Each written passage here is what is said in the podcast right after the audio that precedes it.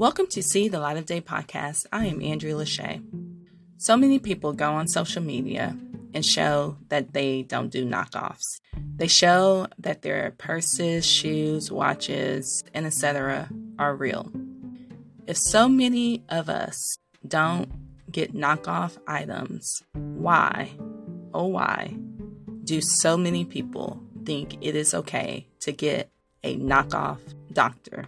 Do we care more about our social status or the items that we have than our life? I truly, truly do not understand people running to a knife, meaning running to have surgery that do not need it.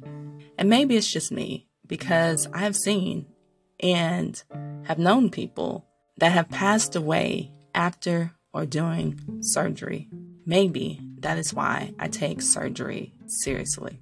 Before you get surgery, you need to first understand what type of surgery you need or want to get. After you talk to different experts and do your research on what type of surgery you need or want to get, then find a doctor that can do the surgery. Doctors are different. Let me say that one more time. Doctors are different. In the United States, in other countries, doctors are different, meaning some doctors do things differently in certain surgeries than other doctors. You have to find a doctor that will do your surgery the way you want it to be done. Not how the doctor wants to do it, but how you want it to be done.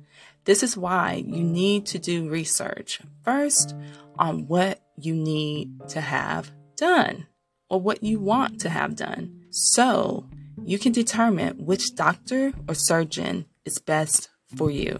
If your doctor is explaining to you what will be done during your surgery, and this is not a life or death situation, and you're totally clueless on what the doctor is saying, you need to stop right there and go back and do more research on the surgery to make sure you understand what is going on. In addition, you need to research the doctor's background. Is the doctor certified to do the surgery you are asking for? Where will the surgery be done? Is the surgery inpatient or outpatient? What are the reviews on the facility you are getting the surgery done at? These are just some questions you need to ask. Also, what are the reviews of the doctor doing the surgery? Has the doctor been sued before? Or has the doctor been involved in any lawsuits? Do you know anyone who has had surgery with this doctor or with this surgeon? These are some things that you need to know so we can fully understand before we go to surgery what questions we need to ask. Go to John Hopkins website, and that is www.hopkinsmedicine.org. And they have a whole list of questions that you need to ask before surgery. Some of their questions are What is the operation being recommended? Why is the procedure needed? What are my alternatives to this procedure? Are there other treatment choices available based on my current medical condition? What are the benefits of the surgery and how long will they last? What are the risks and possible complications of having the surgery? This is an important question. What are the risks and possible complications of having the operation? Again, these are some questions that John Hopkins has listed on their website that you should ask before surgery. What happens if you do not have the operation? Should I get a second opinion? What is the healthcare provider's experience in doing this procedure? Where will the surgery be performed? What type of anesthesia will be administered? What can I expect during recovery? What are the costs of this operations? These are some tips for communicating with your health care provider. If you do not understand your healthcare provider's responses, ask questions until you do. Take notes and or ask a family member or friend to accompany you and take notes for you. Ask your healthcare provider to write down his or her instructions if necessary. Ask your healthcare provider where you can find printed material about your condition. Many healthcare providers have this information in their offices.